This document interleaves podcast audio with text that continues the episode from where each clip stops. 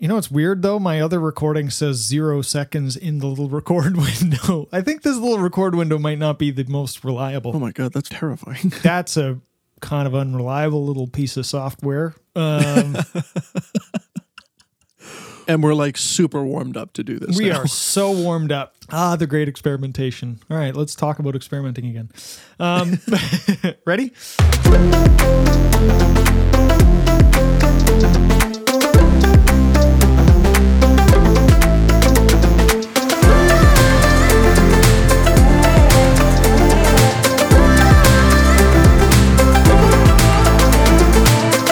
Up, guys? Welcome back to the Anna Creates podcast. I have a very exciting episode for you today. This is the first Anna Creates podcast with a guest on it. So today I have my friend Malcolm Cottle on the uh, on the show, and it's funny because Malcolm and I have been friends for years, and we've worked on so many different projects together. And we're going to talk about that in the episode. But one thing that we always do is we we like to experiment together with different types of projects and different things, and pushing our boundaries within the projects that we are working on. And that extends right into this podcast. This is the first time I've ever had a guest on here, and I knew Malcolm would be totally game to be on it and to uh, to sit down and chat with me as I learn how to have a guest on the podcast, how to talk with a guest on the podcast, and also the technological details uh, with having a guest on the podcast. So I'm not going to lie, what you're about to hear is actually the second time we've recorded this podcast, um, and I'm not going to go into too many details, but basically technology failed us and we had to record it a second time, which is kind of funny, but it did leave some open holes, which I do want to just address right now. One is the fact that, yes, he does call me Chuck, but that's a story for another time. Maybe I'll address that in another episode. And two is the Deny the Threat project. Uh, we talk about Deny the Threat, and that's kind of one of the reasons I have him on the podcast today is last week we released the Deny the Threat live off the floor reunion session, and Deny the Threat is a band that Malcolm is the drummer of, and I have been their longtime engineer producer. The Threat was one of the bands that I started my career with actually back in the day, and we're going to talk about that. But they've been in my life for a long time, and so this project that we just released last week is very important to me and uh, very exciting. So go check it out. The link for that is in the podcast notes. So check that out at aniccreates.ca slash podcast. You can also leave a comment there and let me know what you thought of this podcast episode with a guest. I'm hoping to have more guests on the podcast. So this was a very good first time uh, having a guest. I hope you enjoy the podcast where we talk a lot about professionalism, the importance of networking, how I started working with Shawn Mendes, and uh, anything to help freelancers and creatives, as well as the whole Deny the Threat project, how we came to get to know each other and how we got to work together, and just our experiences working together um, that I think can inspire a lot of people and uh, give you some ideas. So, anyway, without further ado, enjoy the episode.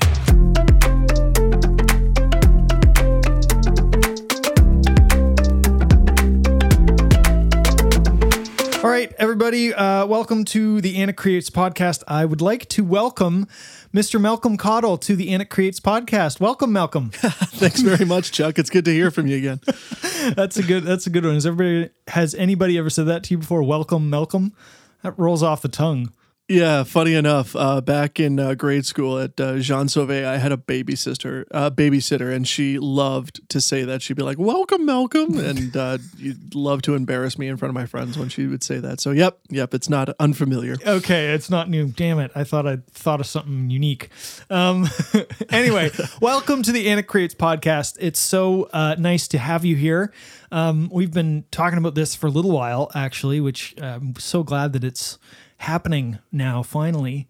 Um, so we've known each other for quite some time now.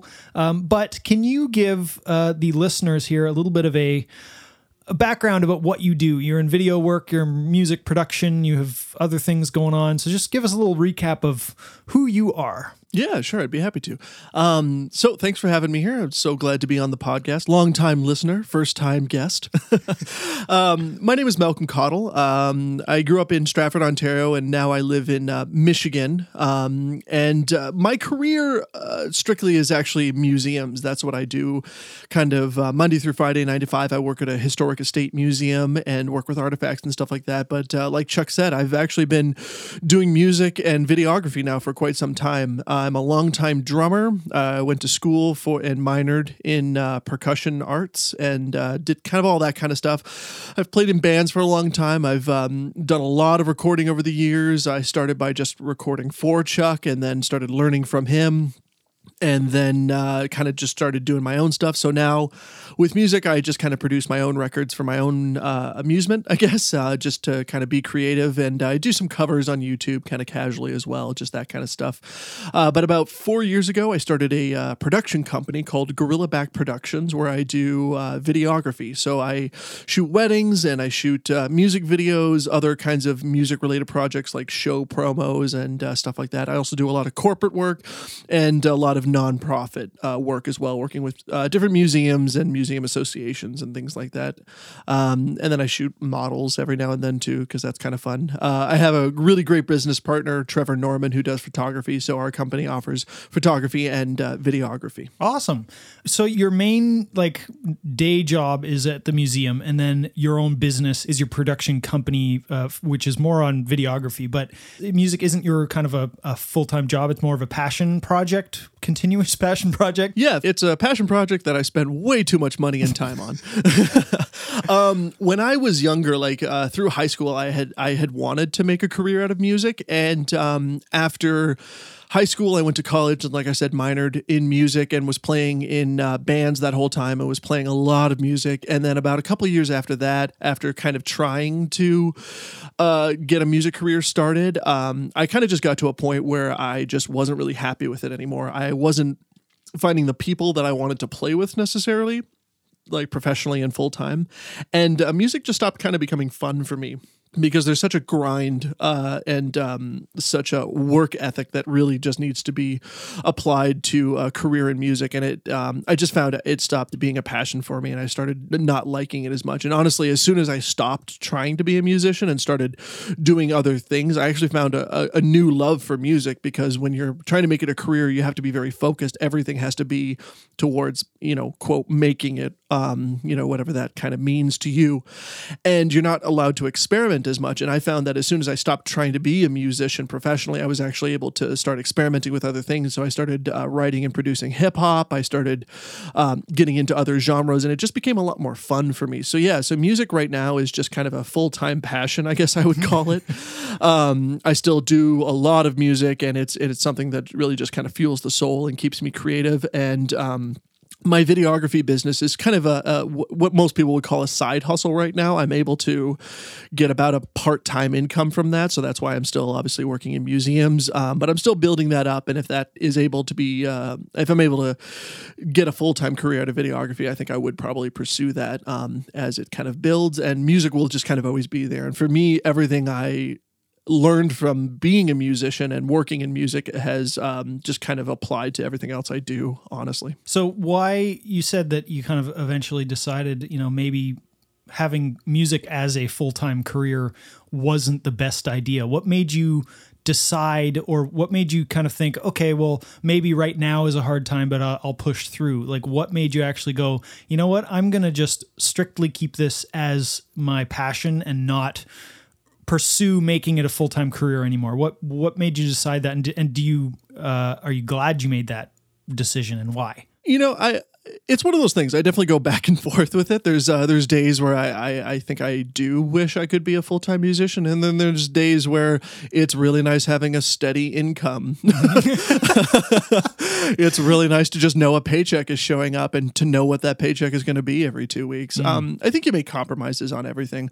I still love music, but for me, like I said, um, music stopped being fun mm. um, and stopped being something that um, you know creatively uh, drove me. Mm-hmm. Um, and I just couldn't really find the people that um, I really wanted to make music with. I was finding people. I was working on a, on a full length record, uh, two at the time actually, and um, I just didn't find I was working with the people that had the same drive as me, the same uh, kind of ambition, I guess, that I had. And um, I knew where there were people where I could have kind of upended and um, you know, uprooted my whole life and kind of moved out there. And I just, I, at the time, I just wasn't really kind of willing to make that, uh, I guess, gamble, you could call it. Um, and that, you know, with music and anything creative, if you want to have like a really big, you know, um, a, a career in it, you have to be willing to take some chances and, and get out there. And at the time, I was 22, I think, and I just wasn't quite ready to make that jump. Um, so I kind of looked at what I had already, and I had an undergraduate degree in history. Um, and I started looking at museums, and I just really enjoyed museums. And actually, museums have been great for me because it's a way that I have some stability in my life, but I also get a lot of opportunities to be creative. And I love history. Uh, history is just fascinating to me, and I just love it. So, um, to me, it's okay that music kind of took a back seat, and music uh, is a lot more fun for me now. I really, I don't think regret. Um, I wouldn't call it regret, at least. I just made a different decision, and music is still heavily a part of my life. It's just not. Uh, it's just not the the the money winner for me.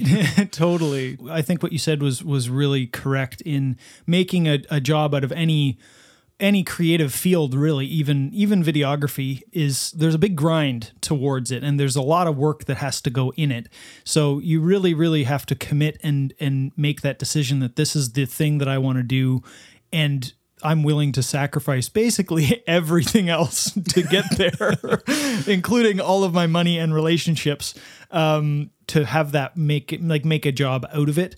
So um, I think you're you're totally right in the fact that you know making that decision and going, you know what, this is just going to be continuously always fun for me, and if I'm not feeling it, I'm not going to do it, and if I am, then I'm going to keep doing it, and that's I think that's a really good decision because if you if you go for a full on you know, I'm doing the grind, it's going to be a grind and you're a lot of the time going to be like, "Oh man, what am I doing?" But but you you know, you you've made that decision and it pays off hopefully, but um I think there's definitely power in deciding that this is going to be my fun thing that I use the money that I make through my steady job and, and put it all here. Well, I will say I have a lot more gear having a steady job than I ever had in gear working as a musician. Um, totally. Well, and the other thing is too is I'm a drummer, so you can pretty much just program all your drums now. So I'm obsolete anyway. But you know the beats that we want programmed, so there's still value for that. and so I can just sit at home and program beats. So, yeah, Exactly. I, have made the right decision. which I think. is I think it's it's fantastic. um, cool. So, you know, music is is something that brought us together years ago. It's a very funny story how we got connected because we've been working together musically. Um, and helping each other learn stuff for years now. um, so, do you want to talk about kind of uh, how we got how we got to know each other? Yeah, uh, it's it's a fun story. So um, we we went to the same elementary school, but we didn't really actually formally meet each other. I think until high school. So about 2008 or 2009, you and I are sitting in the same French class, um, and you lean over to me and go, "Hey, I'm Chuck. Um, you're a drummer, right?" I just got a bunch of microphones and I have like a little, uh, like I have a studio at my parents' house. Would you want to come over and help me test these microphones out? And and that's pretty much where the whole thing starts is uh, this this dude named chuck just leaned over and said hey do you want to come to my parents basement and record drums? Um, and and i'm just realizing now i've been calling you chuck but you don't go really by chuck professionally anymore No, I, I was gonna I was gonna bring that up next. so uh, yeah so if you know him as Anna creates i know him as chuck Yeah. the og yeah, back in the day, that was yes. Continue. We'll we'll talk about that in a second. okay, cool. That'll be your own origin story. Yes. Um, yeah. So, um, I, you know, you invited me over, and we went down, and you had this like really impressive setup in your parents' house, which, like, for high school kids, I thought was really impressive.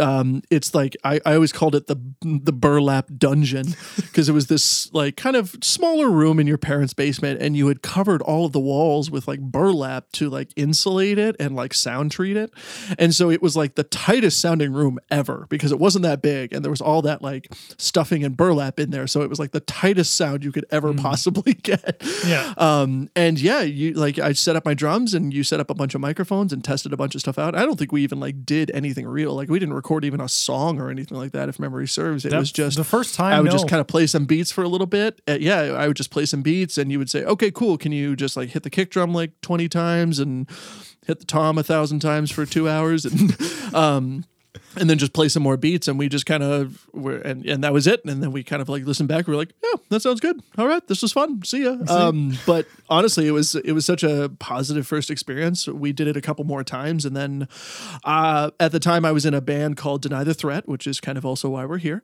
Um, and I just knew that uh, you know we were recording an album early on, like a high school album, kind of DIY style, and a couple of the songs on that first album just weren't sounding quite right. So I said, "Hey, I've been you know uh, hanging out with this guy Chuck who does recording. Let's try recording these songs with him." So we came to your studio, and we recorded four songs, and we were really happy with that. And um, the honestly, it was such a good time recording and working with you that we just kind of kept coming back. We ended up doing a, a Soulja Boy cover single with Oh, you. that one- was so good.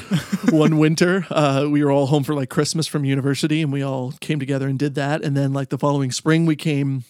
And you actually brought us to a different studio that you were working at, and we recorded a single um, when Sketchy turns to murder, Yep. uh, which you know is really cool because that's the first song we play in the reunion uh, set. Yep.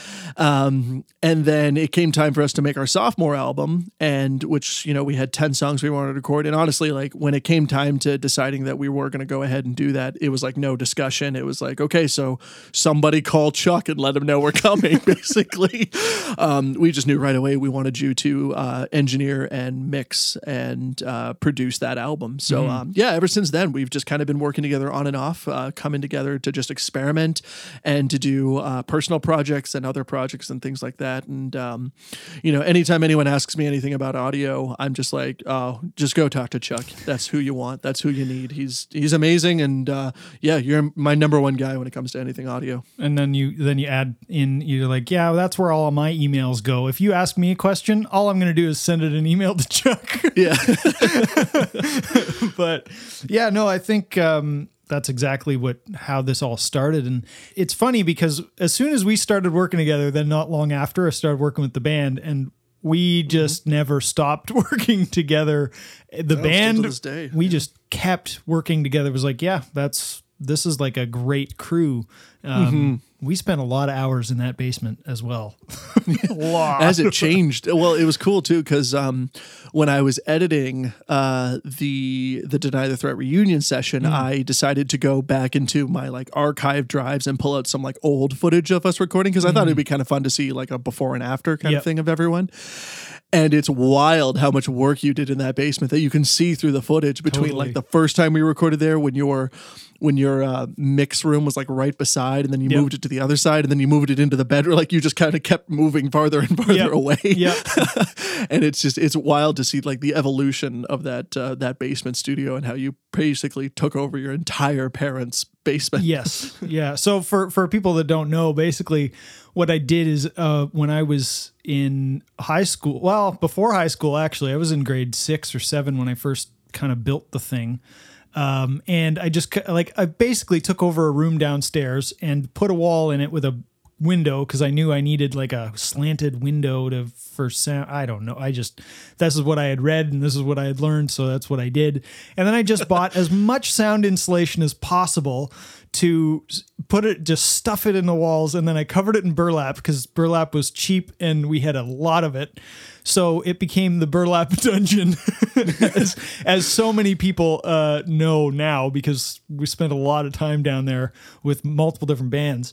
And um, and funny thing is that all that insulation it's made the the room very dead for like drums and stuff but it did not really isolate from anywhere else.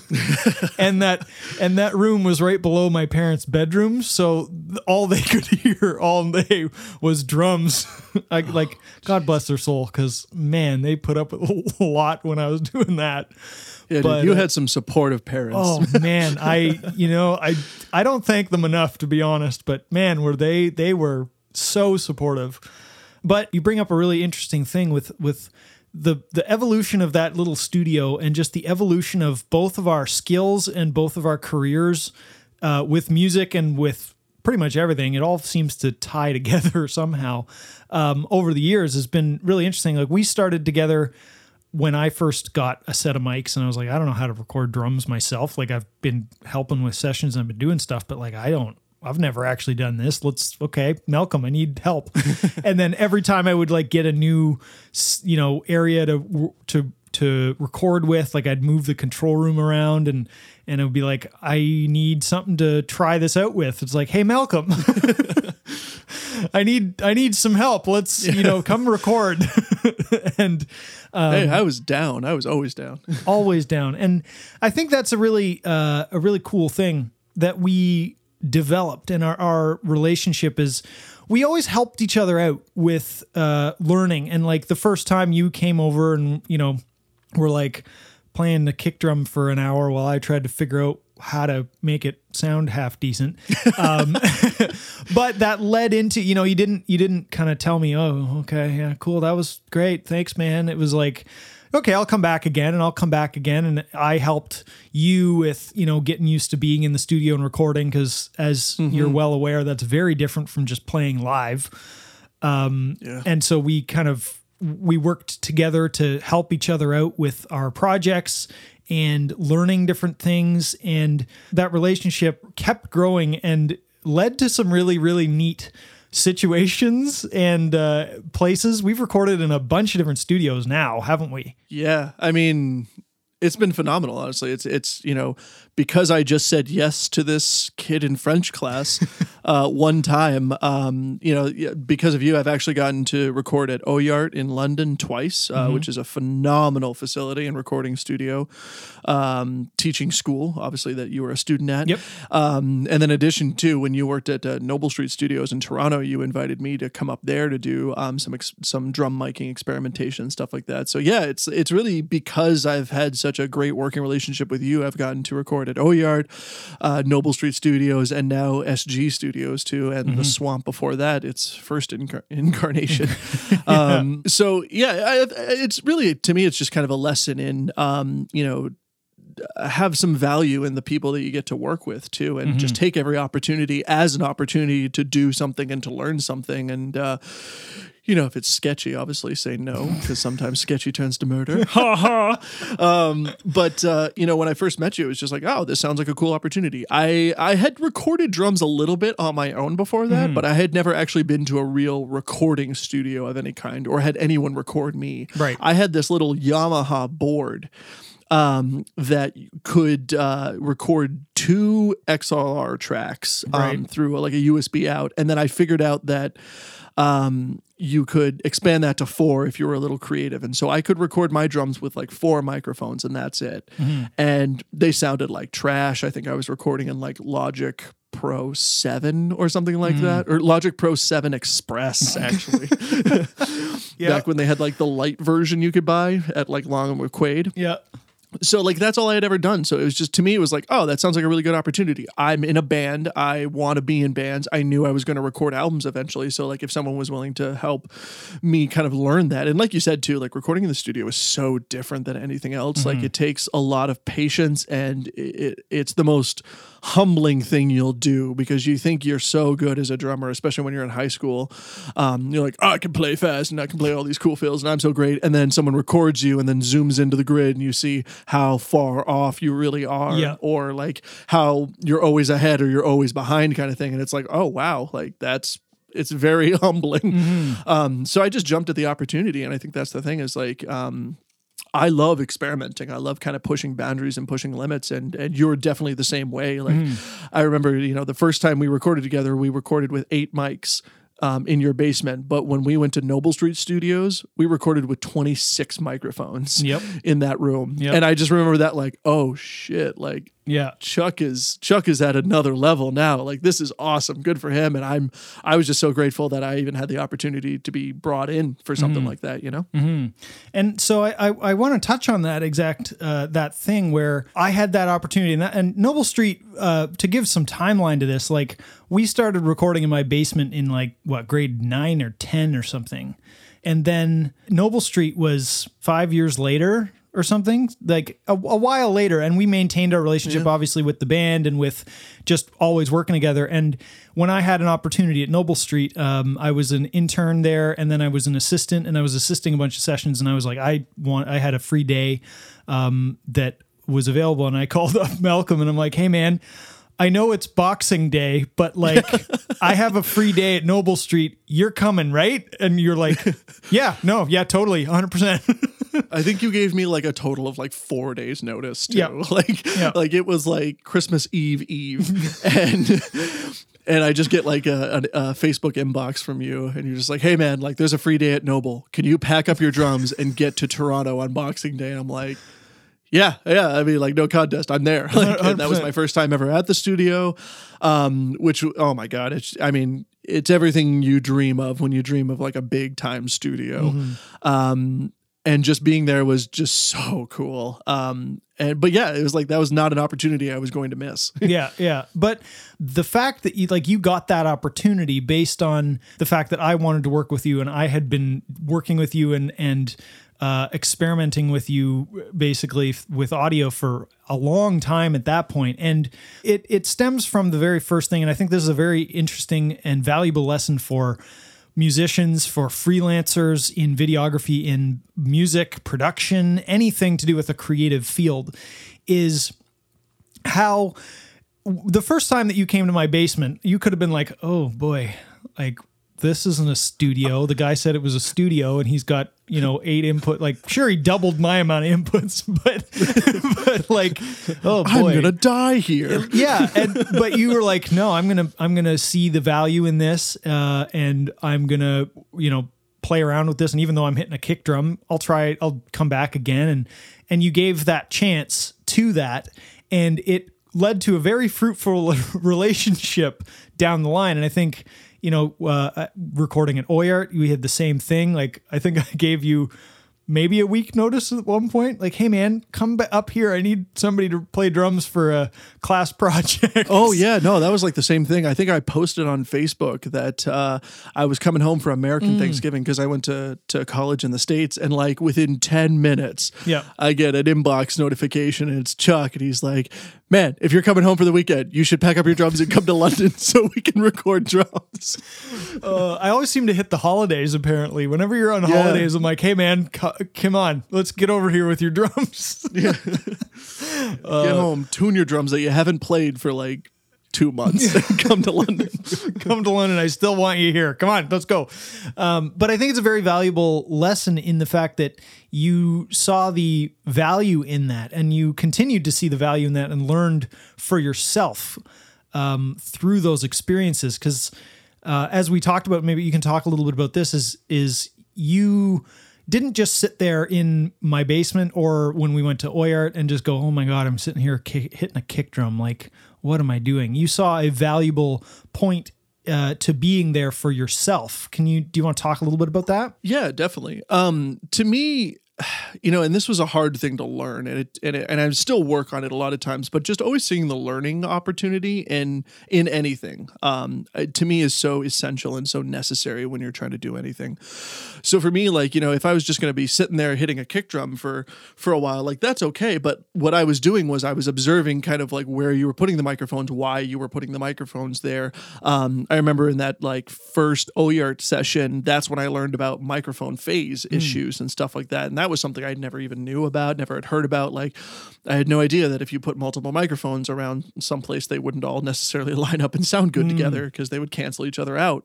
Um, so learning about something like that that's so essential to recording, especially drums, where you're always using multiple microphones, um, just using every opportunity to to learn something new and to improve your skills. Like I said, I um, had already started experimenting recording my own drums, and now it's honestly because of all the work we've done together. I I record drums in my own uh, kind of basement studio now Yeah. um, that I have set up, and I know what I'm doing. Like I know where to put these microphones. And uh, anytime we get together, I'm kind of always just checking out how you're setting things up. I'm like, oh, why are you doing the um, the overheads in this X Y formation as opposed to like a you know a matched kind of stereo spread? Um, just like those little things, you know. Always try to you know if you're doing something a little mundane, just do your mundane thing really really well, so you don't piss anyone off Yeah. And then just look around and try to just observe what's going on around you and see if there's anything you can be learning. Um, I kind of did the same thing too. Like, you know, when we were recording an album and I'm not recording, maybe I'm just like sitting there and uh, Emmett's recording guitar I would just try to pay attention to the language they were using in terms of communicating how they wanted to get the tones they wanted to get, what they were doing, how often they were changing strings, how often they were tuning their guitars. Um, you know, just little things like that. There's always something to learn and something to pick up that you just never know that's going to be useful for you later at a different time. So that's just always a, a huge value that I see in any opportunity is the uh, the ability to learn and and do something a little bit new. And I guess to that point too, that's where you know when you work in a studio and you work with different people, like you want to be reliable, and learning how to be reliable is is is a real skill. Um, you know, when you gave me that call to come to Toronto to record, that was, you know, hung up the phone and I said, "Wow, this is awesome. Oh, I need to practice. like like I need to get I need to be sure that I'm ready for something like this cuz like you were operating on a pretty high level at that point and like, mm. you know, we all expected it, but you know, if if I was going to be the guy that you called to come in and play drums at that kind of a studio, I wanted to be reliable. I wanted to be, you know, at the top of my game. And mm. like, yeah, I've never been like the greatest drummer in the world, obviously. Like, I, I do my thing and I have fun. But what to me is more important when you're working in these kinds of environments with these kinds of people is that you just want to be reliable. And if what they need you to do is to sit there and hit a kick drum so that they can get the best sounding kick drum of their life, then like, do that well. Don't be so concerned with um, you know playing a blast beat at 200 BPM or something like mm. that, or showing off how how awesome your linear fills are. You know, play the kick drum strong and hard like they tell you to, mm. and that'll get that'll get you the callback. That'll make you reliable, and that you know sometimes it's more valuable to be the guy that people like working with and people can rely on rather mm. than being the best player out there. I think I think that's a, a really good point. Is you want to be somebody that that people want to work with. Like you can have all the talent in the world, but if nobody likes actually being in your presence, then that doesn't really. You don't get callbacks. You don't. There's nothing. You know that doesn't work for people. Um, and I think that's a that's a very uh, a good thing for freelancers to realize and for anybody in a creative field is trying to get your name out there. You need to be that type of a person. And you know that's a it's a soft skill that is not necessarily uh, natural, but you know you gotta you gotta learn how how to do that and be the person that people want to work with. Because I mean and that's that goes back to why we've worked together for so long I think is I want to work with you. You you push my limits uh, when I'm recording. I push your How can I make guy. this mic not clip because he's way too loud? Okay, no, no, no, no. I can do this. I can do this. But like you said, when you would come to Noble Street and you're like, okay, he's working at this level, I gotta make sure I'm at that level.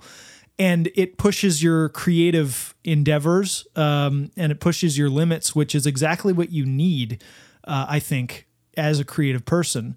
Um, and I think that's why we've worked together for so long is one, we like working together. Like it goes both ways where you need to be somebody that, that pushes their limits as well as is somebody they want to work with and continue to work with. Yeah, I 100% agree. And I will say too, I think that is sort of the unsung um or uh, maybe just the underrated um, view of an engineer is someone like I think a lot of people see um, audio engineers as like, oh yeah, they're great. You know, they you know they hit record that is needed. Um, but to me, um, the reason you are my go-to engineer um, above anyone else is because you, we work well together in the studio, and you push me to get the parts I need to get. Um, And to me, that is one thing that is really overlooked with engineers because, like, I think a lot of people assume that's always up to the producer, and the producer sometimes can be that person. But to me, in my experience, anytime I've recorded in any studios, it's always the engineer that's like sitting there that's like, no, you're you're falling behind, or that fill was good, but it wasn't clean enough, and um, and it takes uh, a couple kind of goes at it to kind of develop those relationships. I think with those engineers, especially as a drummer, where it is so physically uh, demanding sometimes, depending on the music you're playing. But um, I think I'm just at a point with uh, with you and recording where I know that I can go into the studio and you're going to be real with me. You're going to tell me when I need to push it harder, and you're going to also tell me when I can like lay off a little bit. I think we recorded like a cover song one time and I was asking, I was like, "What do you think?" He's like, "Man, you're," and and what you said was, "Man, you're playing all the parts right, but I think you're filling a little too much. Like, save it for later. Like, you're filling a lot in this section.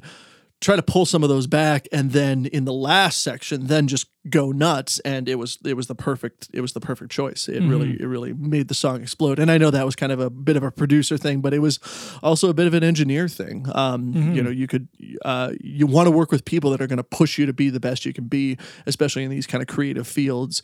And once you find those relationships um you know you work at them and, and you you make them last and you kind of keep going back to the people that you know you're going to get the performance out of them that you're that you expect and that uh people that are going to get your performance out of you too is just as important. Yeah, and I think that's that's so true. One thing that I, I want to talk about is we started really early on know like getting to know each other and having like a network of people, which we're going to talk about the Deny the Threat group in a minute. Um, but I think that Put the boys on the, roast. the boys.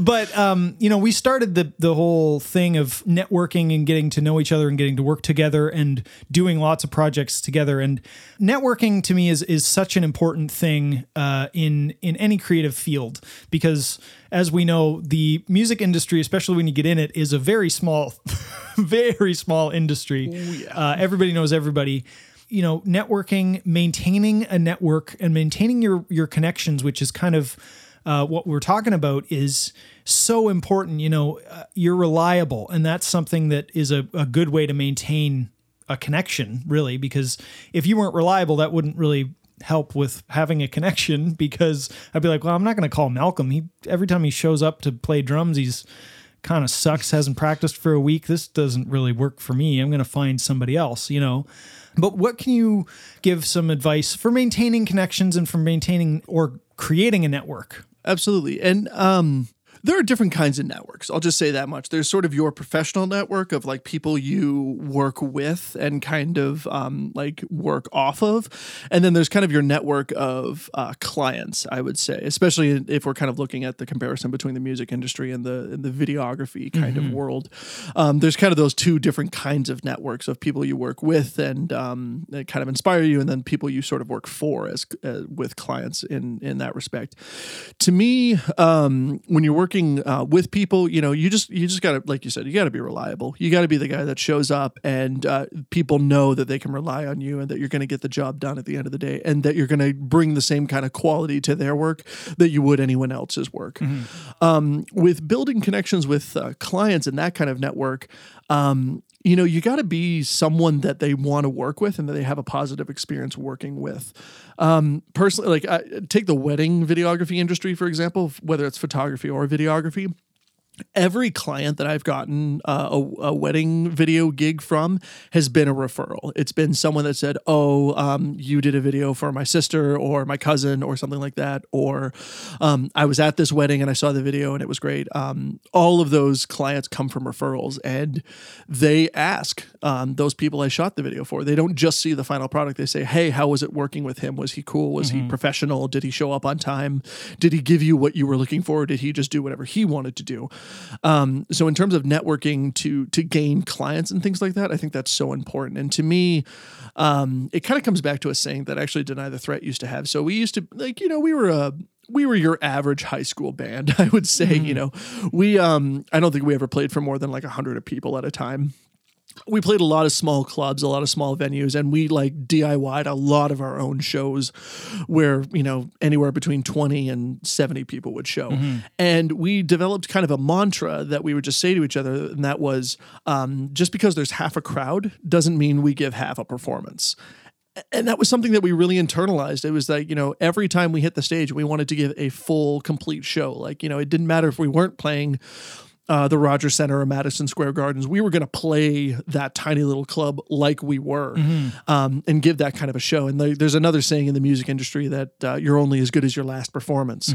Um, so I think I always take those kind of ideas to heart and really kind of internalize them and remember them and just like treat everyone like they're your most, like they are your most important client. So it doesn't matter if it's, um, you know, a dude doing his first music video for $400 or it's a corporate client paying a couple grand uh, for promotional videos, treat them with the same kind of respect and compassion that you would anyone else because That's really so important. You just never know what client is going to come back to you more than once, uh, despite how good you are or not. Because it might be that you know someone in marketing at this company has a connection with a bigger firm that you can't compete with, but that uh, that person that had their first music video with you, you gave them time. You know, you you respected them and you you respected their art and what they were trying to do, and they're going to come back to you three more times for three more music videos, and already you've gotten more out of that client than you have um, that one time big payout client. So it's just always something to kind of consider is that treat everyone like they're the big client. And uh, just don't forget, you know, just because it's a small time gig doesn't mean you should give a small time performance. Totally. And and I think that that small band might come back to you four more times for something and and it's a very turns out to be a very fruitful client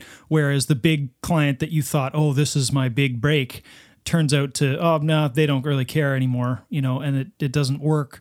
But you also don't realize who's connected to who. And i think that's the most interesting part about networking and how everybody else has their own network um, and who actually knows who because that small band might come to you and then you know the the lead singer's dad works for some huge company and because his son had a good time with you they'll he'll you know call you up and go hey i need a bunch of stuff for my company. And you next thing you know you're working with a huge company or a, a bigger band or whatever the case may be. You, you just never know who actually is connected to who because it's it is a small small world these days. Yeah. No absolutely. And and that's the thing too is like your reputation will precede you. Um if you have a reputation of being very good to work with and um you know even if your quality can't is beat out by the other companies if you're better to work with people will come back to you. You know people want to work with good people especially in these very creative fields where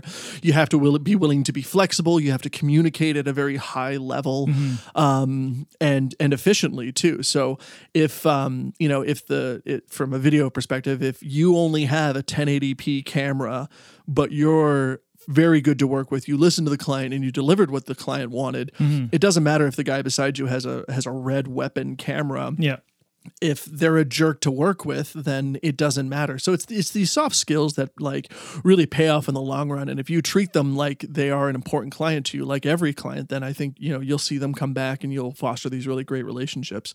Chuck, I think there's actually a story that you could share on this in terms of having like some preconceived notions about a client, but uh, you know you handled yourself professionally, and I I would say that definitely worked out for you. I think I know the story you're talking about. Um, yes, It's a good one. Yeah, so um, you can't go into a project with preconceived notions. You can't judge a book by its cover, basically, and that really, really, really hit home to me uh, because I was working on a on a session uh, once, and I will never forget this uh, as long as I live, and I love to share this story because I think it's so valuable.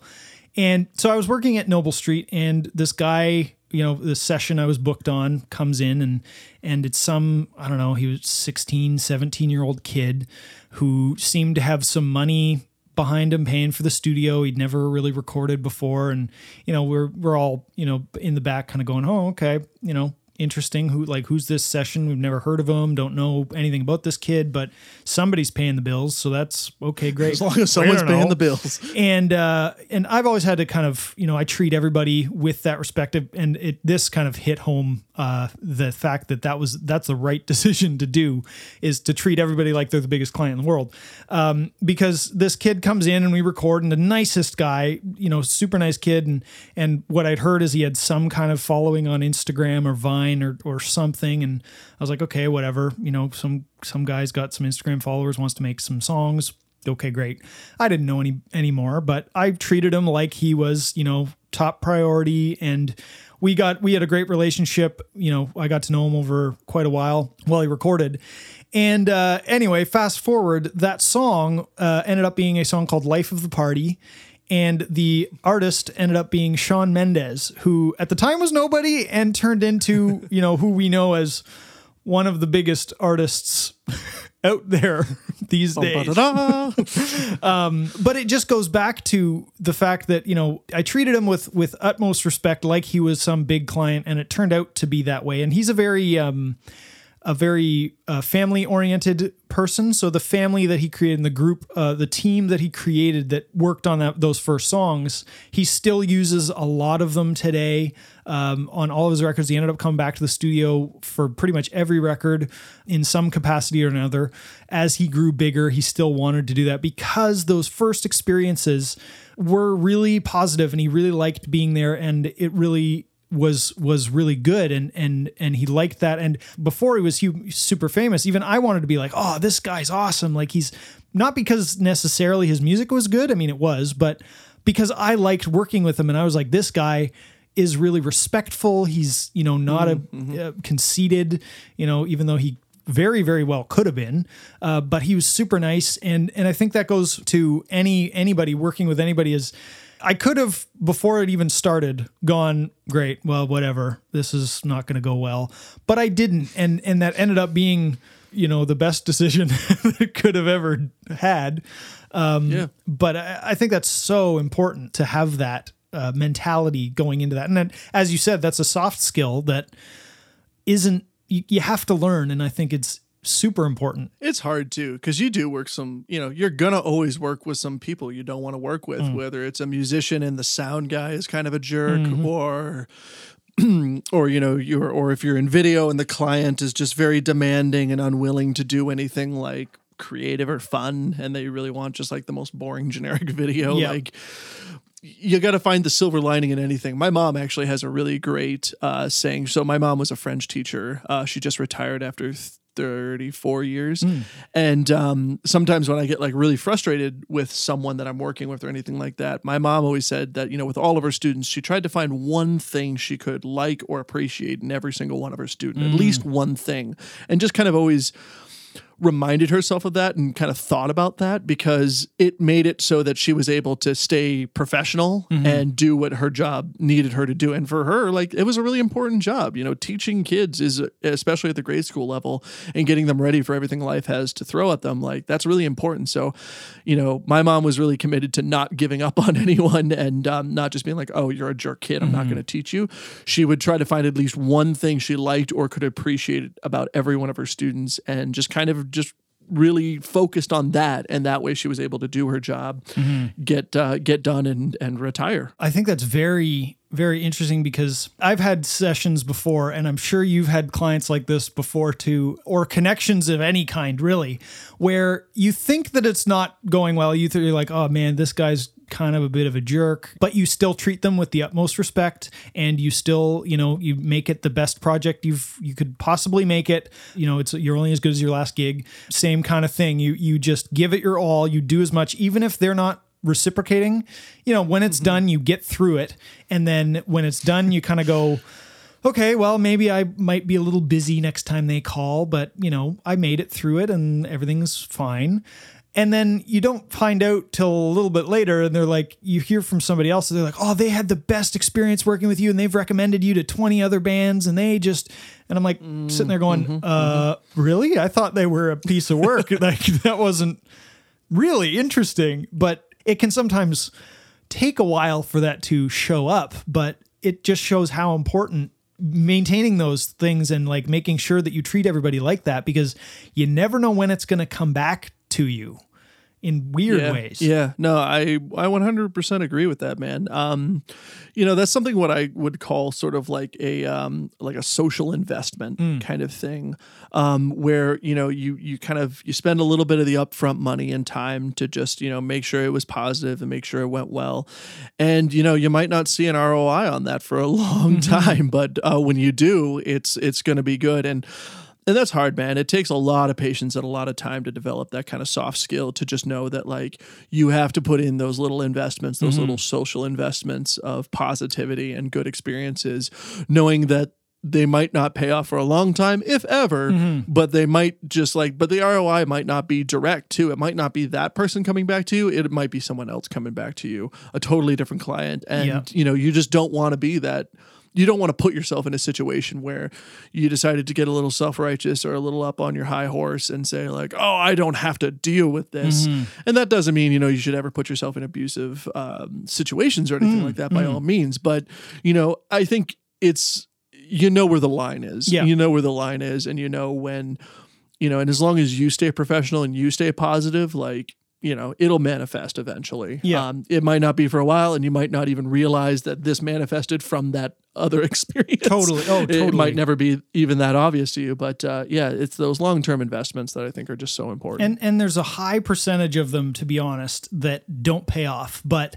the one or two that do really really make every other one of them worth it, you know, uh, because sometimes they'll come back in ways you could not even imagine. A lot of the time, like I've found that sometimes it comes back in the weirdest ways where I'm like, really? That happened because of that and that guy knowing this guy and that, like, how does that even work? but Yeah, it does. no and if you even ever figure out how it comes back. But like you said, a lot of your videos and your work, um, like wedding work, is from referrals, which some of them you may know, some of them you may never know. That just shows how much how powerful that is in word of mouth, and uh, it kind of goes to the to the networking thing. Is word of mouth is so so so so key, especially in creative fields.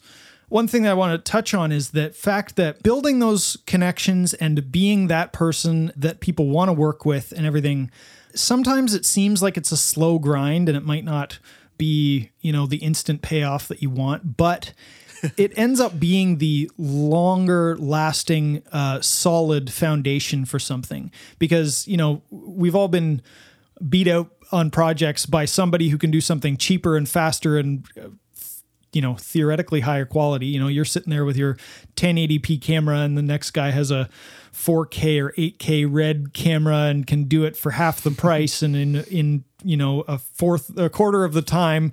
And you're like how does that even work? But yet what ends up happening is people don't like working with them or there's something weird going on and they can't maintain it. The other the the clients don't like it.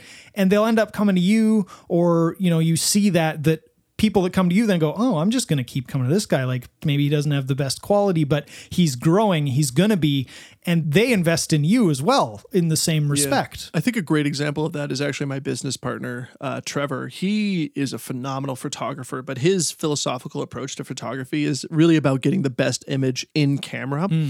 He doesn't really do much uh, post processing. He doesn't, you know, put every through. Uh, he doesn't put every photo through Photoshop. People love hiring Trevor and working with Trevor, though. Mm-hmm. Um, he beats out so many people that like will Photoshop the crap out of your photo and make it look like a billboard poster Mm-hmm. or something like that.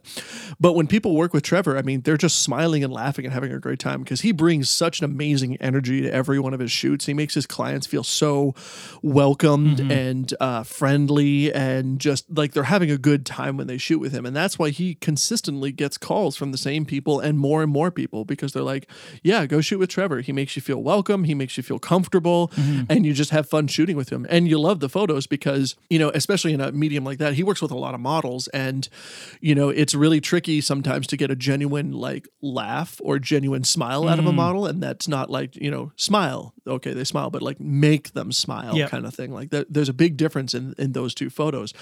And that's where Trevor really, really is just so talented. Mm-hmm. And it's great to, and it's fun to just watch him work, honestly. Mm-hmm. Like sometimes I'll just go on his shoots just to watch him work because he just brings this magnetic energy to Mm-hmm. all of his shoots and and that's why I think like if you want to talk about like you know technically I would say he's not bringing as much quote quality because he's not putting all of his photos through um, Photoshop Mm-hmm. like someone else is but he's bringing an experience with his art and that's why people want to work with him is because they have such a positive experience with him and on top of that his work just speaks for himself he I don't know how he does it man like you he'll take a photo and just show me like he'll just hand me the camera and I'm looking at him like this looks perfectly edited like how is this photo so like creamy like Right. I don't get it Right. he's just so talented at getting like just an amazing in-camera image Mm-hmm. and that's where he put a lot of his time was learning how to get the uh, the you know the photo in camera Right. and you know that uh, and i think you know that translates very well to audio too you know a lot of people say you know get it at the source don't say you'll fix it in post like Mm-hmm. all that kind of stuff so like yeah it's it's really weird how like the music industry and the video photo industry like they they really cross over in so many weird ways that way Yeah, it's kind of mind-boggling sometimes to be honest. but I think you're you're 100% right and I think that kind of sums up a lot of what we what we've been saying and it puts a nice little bow on it is the experience. You want to bring an experience to people people. You can be the best person ever talent wise, you can have the most talent, but if you're it's not a good experience working with them, that's not going to matter. Being able to bring other things besides just the skill that you have to a session, having a, an overall package and overall overall experience is so so important. And I think that's something that a lot of people kind of forget about. And this is turning a little bit, but knowing more than just the thing that you're doing, uh, knowing a little bit more about everything in and around what you're doing. So the communication before the session and the, um, you know, just being able to hang out during the session when things are going wrong. You know how to calm people, the the people skills and the everything surrounding that. I find that a lot. Like I might be a good engineer and people like what I record, but they also like how instantly I can give them the files right away when I'm done. I'm efficient at what I do. I, mm. you know, my emails are crafted nicely where they feel like they're talking to a person, not a robot. um, you know, and and all of that adds up to people wanting to work with you. I want to pivot this a little bit, going back to the Deny the Threat project.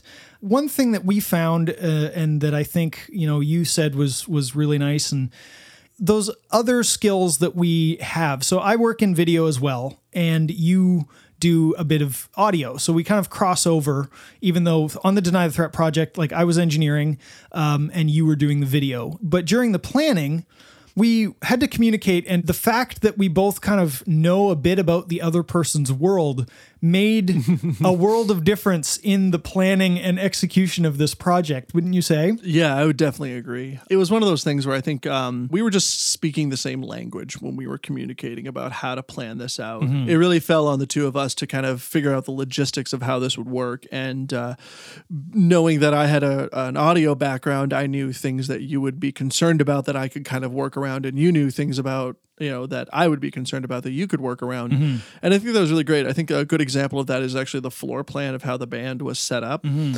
Um, so initially we had kind of talked about um, the band kind of being set up in a um, like a stage setting with the drummer um, drums in the back and then the, the the other three guys up on the front.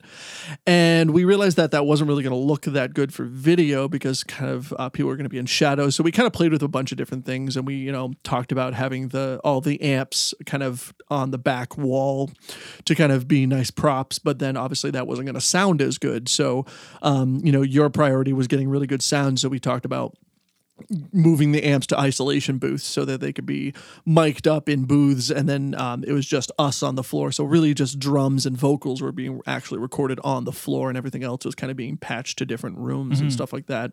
And it was just these little details that like you and i were very flexible about we went back and forth. I mean um, even showing up the day of we realized that the drums you know we had this floor plan and we showed up and realized the drums didn't sound the best where we had them planned to be set up. If we actually moved them over here they would sound that much better better. And obviously, as a drummer, I was like, yes, let's do that. Mm. Um, so we rearranged this floor plan like right there and right then and there. But then we made it work with the cameras and everything like that. So yeah, I think it's it's always helpful to kind of know if you're working with people kind of cross in industries uh, to know a little bit about their industry so you can sp- uh, speak the same language. That's kind of how I got into videography. To be honest, I was in Deny the Threat and we were doing music videos and we just re- really weren't getting what I wanted in terms of our kind of visual representation in music videos videos. Mm-hmm. So I started learning about the craft, learning about how cameras worked and how shots are composed and everything like that, um, just so I could speak the same language to the videographers that we were going to be working with. And uh, eventually, I just got to a point where I was like, oh, okay, well, I figured out enough. I can just do it on my own now. Mm-hmm. you know, what would happen is is you'd be recording the video and you'd be like, well, I want a shot like this, and they'd be like, oh, okay, Mister Drummer Man, what do you know? Like you're using the wrong terminology, everything. They just instantly go, yeah, you don't know what's going on. But as soon as you knew a little bit more and could you know, communicate correctly, you get a better result because they believe you know what you're talking about. Even if you only know surface level, you at least have a base knowledge that then just ups everybody's expectations and everybody's work that they're putting in i think. Yeah absolutely. I would i would definitely agree with that. So let's talk a little bit about the project. Let's let's let's talk about some fun uh, aspects of this project. So deny the threat uh, what is this Deny the Threat project exactly? Because I think we've kind of teased it, um, but we haven't really talked about exactly what it is. yeah, fair enough. So, for a little context, um, you know, the video was released last week. Um, I'm so proud of it. I think it's just phenomenal. It was the definitely the highlight of my 2019 to be able to shoot something like that, as well as just do something like that too. It was just so rewarding of a project to do. Um, but yeah, basically the band started um, in high school. I think we were in grade 10 ish when we started the band, and at first it was called Short Circuit, and then we renamed the band towards the end of high school to Deny the Threat, and then the band lasted about uh, four or five years after that and then uh, we just kind of got to a point where we were all spread out. Um, Emmett O'Reilly, one of the guitarists and vocalists, was in Toronto. Uh, Travis Jakes was in Southern Ontario uh, working. He's the other uh, vocalist and guitarist. Max was at Mohawk learning jazz bass, and I was in Michigan still in school. And we just kind of were just too spread apart, and so we finally called it quits. Um, but that was after having recorded two full length albums, done a few music videos, and some kind of like local touring kind of stuff. Anyway, so we had kind of like splintered off, but we all continued working together um, in one way or another. Um, you know, I would work with Emmett on some stuff. Emmett and Travis worked together on some stuff. Uh, Chuck, you obviously uh, did stuff with uh, Emmett's independent records, and you um, you know did Travesties, Travis's band's uh, first full length record. Yep. You helped write and produce that. That was super awesome. And you and I had kind of periodically gotten together to record as well. So we were all still very heavily in communication and we every time we'd all get together we would kind of say something like oh wouldn't it be fun to like do something together again? Like you know re-record an old song or something like that. And we kind of had these ideas just sort of pitched around for a while. But then eventually um, i just kind of got to a point i was like i am tired of talking about this. Let's actually do mm-hmm, something. So mm-hmm. um, i think i i just started an email chain and i just sent like a like a three page long pitch basically to everyone that was like, hey, we've been talking about doing this for a while. I really want to do it. Here's what I think we should do. Um, our live show was always one of the like the best parts of the band, but we also did some really cool studio stuff. So I came up with the idea that we do like a live off the floor studio set of four songs. Um, and I kind of offered songs that I thought, you know, we had recorded, but I thought we, it would be really cool to just get better or updated recordings of them. Mm-hmm. And I was kind of inspired because I actually was hired about a year ago by a band called uh, Soul Priority. They're a wedding uh, band, and uh, they wanted to record two songs and shoot video for the songs to use as promo to get more wedding gigs. So I actually went in and they did sort of two songs kind of off the floor uh, live, and I recorded all the audio, mixed and mastered it, and then also did the um, the video for it too. So I had I had played with this idea before, so I kind of knew how to approach it and what could be accomplished. And the idea was let's just do this and let's just do it for fun. Let's just get together for a weekend, have a day of practicing and setting it up, mm-hmm. and then have a day of uh, shooting it and just hang out and just have fun. And the, the agreement was we would all do it for free. Mm-hmm. So I wasn't getting paid for the video. Um, we would all just do it for the fun of doing it. And that was really the key. And so um, once everyone was agreed and was on board and thought this was a good idea, um, a lot of work went into practicing and uh, getting everything set up like we've kind of been talking about. Mm-hmm. Chuck, you and I obviously spent a lot of time figuring figuring out logistics, trying to figure out like, okay, what are all the inputs we need? Uh, where can we even record this? Um, you know, how much gear do we need to amass? Yeah, to, yeah. Uh, between like all of us to to pull this off. Um, one thing I did was um, I actually transcribed all of my drums oh my God, for the yes. four tracks um, and programmed them, and then figured out the tempo markings for everything because a lot of these songs have like changing um, time signatures and some tempo jumps and things like that. So I figured all of that out, put it together into a single session and then sent that out. So then everyone was uh, practicing to my program drums. So then when we showed up for the session, everyone pretty much knew what the expectations were and we were ready to go. And so I spent a couple months just religiously practicing those parts because mm-hmm. I knew that if I could show up and play those parts exactly how everyone had been hearing them, then this might actually work. Yeah, totally. um, so yeah, it was. It, that's kind of the context of it. It was. It was just you know it was a high school band that we hadn't you know really done anything together for about a decade, and we just really had an interest in all getting together and uh, just playing these old tunes again. And so we did. We played uh, these this four song set and shot the video for it.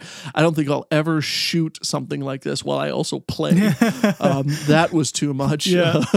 but we pulled it off, and I, I'm just so proud of it. It was just one of the most rewarding projects I think I've done in a long time, and I think it shows. I think you really mm-hmm. in the video you see everyone's having fun, yeah. and like just happy to be playing these songs and playing together. I think everyone had their own takeaways from the session, but for me, it was just wow, like you know, this was fun, and I love playing with these guys totally. and doing music and creating. So it's just yeah, there's there's nothing else like it. And I think it's it's really cool because you know we'd all been uh, incestually working on each other's projects for years now. Just train each other around Oh, like ever ever since Deny the Threat kind of slowed down and and uh, and wasn't making music anymore, we've all worked on each other's projects as we've talked about. True. Chuck, what have you done? I mean, because you've done stuff for Well, a lot of stuff for Emmett and, And Travis, Travis, right? Like- Travesty record I did, uh, Yeah. and I you know produced and co-wrote and played on that, and then I've done Mm-hmm. two of Emmett's records for his solo stuff, and I've done a record Okay. for his other band.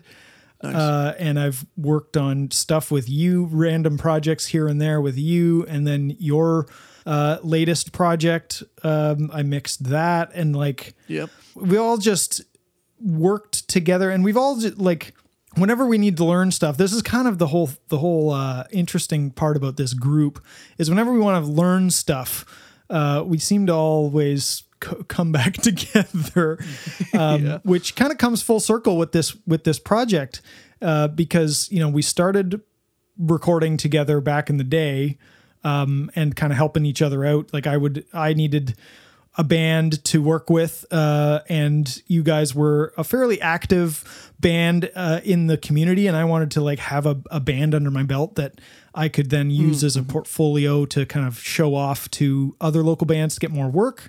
And you guys needed recordings and wanted to, you know, really play with recording and and and get really good quality stuff. So we're like, okay, well, let's help each other out. And that led to doing a lot of different projects and helping each other out in various different ways. And then now this project comes full circle because actually we recorded it at SG Studios, which is a brand new studio, which was made and is run by uh, our friend Ryan Tour. Who used to be a co-owner in the Swamp, which is where I started working. The first studio I worked at outside of my basement, which is also where I said, "Hey, Malcolm, bring the band. We're recording a song because I have free time here for the first time." Uh, so, like, it just never, it just never stops. We just always loved working together. Like, it's always a good time. It's always a good hang. Plus, we get to learn stuff and get cool products out of it in the end. I wanted to ask you a question about that. What's your take on why this group of people has just always continuously worked together and continued to work together. Like we can go a month or two months or three months without talking, and then we're right back in it like it was yesterday. Um, True. why do you think this group has stuck together so well? You know, I think that's a valid question. Um, and uh, you know, I can only speak to my own experience, but uh, for me, I- think number one, just these guys are my friends. I mean, all these guys, I, I genuinely just enjoy hanging out, whether it's grabbing a beer or getting dinner or anything like that. Um, so I think you know, if you have that uh, that basis of just a solid friendship, I think there's there's always something to be said for that. But uh, creatively, for me at least, um, this group just really inspires me. Um, it inspires me to to try harder and to and to reach a little farther and to always keep creating. I mean, I think um, I don't ever try to create any type of art to impress anyone in particular, but when it comes to this group of guys, I think there is an element for me of that of like if I'm creating something, I want to show this group and I want this group to like be like, oh yeah, man, this is awesome. Keep doing it. Um, and and that goes for everyone. Um, Emmett O'Reilly is still to this day the best musician I've ever met in my entire life. He is so incredibly talented. Whatever he touches turns to gold. Yep. And working with him is an absolute pleasure. Um, Travis Jakes is one of the funniest people I know in my entire life. That guy has so much energy. Also, like an energy ball. Dude, he's he's like a race car that just doesn't even need gas. No. Um, he, and he's just so funny and he's so fun and he's so passionate. He, I've never met anyone that works as hard as he. No. Um, ever since he started Travesty, uh, that he has just put his foot, you know, all the way down to the floor, and um, you know, there's just no stopping him. He's he has so many ideas for that band, and he's working so hard. You know, they just cut like a full length album, and they're already working on like a follow up EP slash album. Like it's incredible, and like even his drive, uh, including me in that band too. Like I've done three music videos for them already, and they're like basically a brand new band, um, as well as promo stuff and things like that. So, um, and it, just watching Travis and Emmett work together is just it's magical Yeah. because they've known each other since they were kids. Yeah. and um, vocally they're just so locked in together that like to watch them craft a vocal line together and then perform it is just like you just don't see that with anyone else. So that really inspires me to like be at that kind of level so that like when it's time for me to add my part in that like I'm at that same quality level with them. Yeah. uh, Max Santandrea, who is now in a band called uh, Plants, based out of Southern Ontario as well. Um, he's one of the most phenomenal bass players I've ever met, and honestly, he's the the he was the first guy that actually taught me what the bass was supposed to be in this style of music, this kind of prog punk metal style. Yep. Um, the bassists I had all worked with before him really were just kind of um, guitar. Honestly, they were just guitarists. They were guitarists that happened to be playing the bass right now. Um, so they didn't really. Um, to me, teach the role that the bass player played, and when Max joined Deny the Threat, it was like, oh wow, like this is this is how the bass and the drums are supposed to be communicating. Like he really taught me how to be locked in and how to how that dynamic worked. And so I love working with Max. He's got a heart of gold and he's just like he's just one of the sweetest guys. He's also so funny too, especially when he just starts raging about something. He gets so upset about the most mundane little things, but it's just hilarious to watch. um, and then finally you Chuck, like you know, like you you are just at a level that is uh, very uh, aspirational and uh, you inspire me. I think you you hold me to very high standards too that I think I hold for myself as well. And so I just know that like if I'm working with you, I got to bring it. And I think um, you bring a just a, an, an impeccable quality that is just unmatched. When I started doing my uh, my own solo album under the name Sons of Horus, I uh, I just finished my Canopic EP, which is my first solo EP, and I had the intention of mixing and mastering it myself. And I just decided it was like, you know what? It's going to be a lot of time and a lot of effort and i'm not sure i can do it like to the level that i want it and like the first and only name was like okay i'm going to send it to chuck like he's going to do it because i know you have experience with like you know technical metal music and that's what this is there's a lot go there's a lot going on in that record Yep. um, and I knew you had the like, the talent and the expertise to just pull it off and give me exactly what I wanted. You know, I sent you the files, I told you what it was, Mm-hmm. and I and I just knew you could also read between the lines and know what I wasn't Mm-hmm. telling you. um, and I think for me, that's just why I continue to always want any opportunity to work with the four of these guys because uh, they just inspire me. They make me want to try harder. They make me want to play better, and um, they keep me at a pretty high level. I think of aspirations. Yeah, I, I would 100% agree. Besides just the pure talent that each one of these people brings to this group, is also just it's always a good time and it's always inspiring to be creative together. And like, I mean, we mm-hmm. felt that this like two seconds into the first chord of you know this project itself it was like oh this feels right this is where we were supposed to be Oh, i'm yeah. so glad that it happened and like of course you know we're doing that we're going okay why why are we not doing this like every year or like why are we not doing more together like this is Yeah. what happened you know Yeah, so you might see more like annual deny the threat reunion stuff. I wouldn't, don't know. I wouldn't be surprised, man. Every time we're gonna try something new and do do something else. But yeah, I think that's that's really really good, and I think that just uh, I think that's a great place to kind of wrap things up here. Um, we covered a lot of stuff, um, but I think I, th- I think there's a lot in here for for people who are freelancers, who are creatives, and just who need some inspiration for what they're doing. Um, one last thing is, one, do you have any more advice for anybody? Anything you'd like to add that we haven't covered? I would just say like this project was just like I said, it was very rewarding and it was very fun. And I think you see that in the video. I think you really see everyone having fun and seeing what a great experience this was. My only advice to anyone is just um you know, don't limit yourself based on like the gear you have or anything like that. Like we got really, I think, lucky with this project in terms of how great it turned out Yep. in terms of what the resources we had available to us. Um, but you know, you know, we had a beautiful brand new studio to record in. We had a bunch of friends that helped us film. Um, you know, we had more cameras than we really needed that we were able to borrow and and um, and use and stuff like that.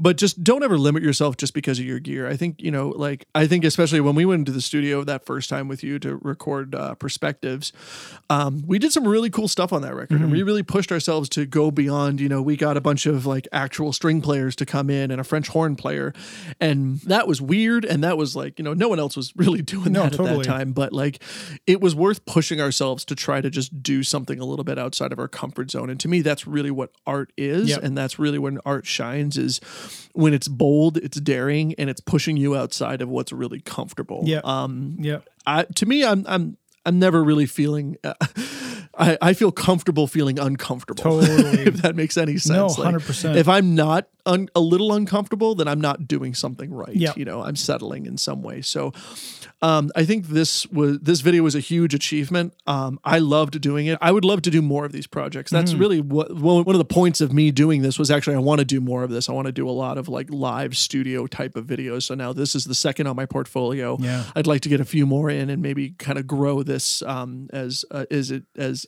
uh, something maybe bigger, you know, something more. Yeah. I think your other project that we're working on right now that you mentioned, Sons of Horus, I think that's going to be a really cool thing. I would love to probably get you back on the podcast to talk about that later on because there's some really interesting ways of recording that you had to do and, and writing, and the whole process was very interesting. So uh, maybe we'll get you back on the podcast for that in the future. Yeah, that'd be great. It was it was a really fun project, and there's there's obviously more in the pipeline that uh, you are involved with. So yeah, I would love to the honor of coming back to be back on the Anna Creates podcast. Perfect. And everyone out there listening, don't forget to like and subscribe. Follow Anna Creates on YouTube, Twitter, Facebook, and Instagram. Enjoy the vlog, listen to the podcast, watch the videos, and learn more. Anna Creates helps you create. Man, I need you to do my voiceovers. Yeah, there you go. I'll do your intros from now on. Yeah, perfect. Yeah. Uh, awesome. Well, thank you, Malcolm. Uh, real pleasure having you on today. Um, and for everybody listening, all the links uh, for anything we talked about, all the, the video, the different projects, all that kind of stuff, I will link all of that in the description of the podcast. And you can find it at anacreates.ca. Just find this podcast and it'll be in the show notes there. So go check that out. You can find more of my work and everything I do on gorillabackproductions.com. Uh, feel free to hit me up there or, you know, just add me on Facebook or Instagram. My handle on uh, IG is uh, at CoddleMac. Um, so feel free to hit me up. I, I love just talking gear. I like talking technique and equipment and uh, anything like that. Once again, thank you so much, Malcolm. Uh, pleasure having you on today and uh, look forward to talking to you again soon. Yeah, man. Cheers. Good talking to you. Talk again soon.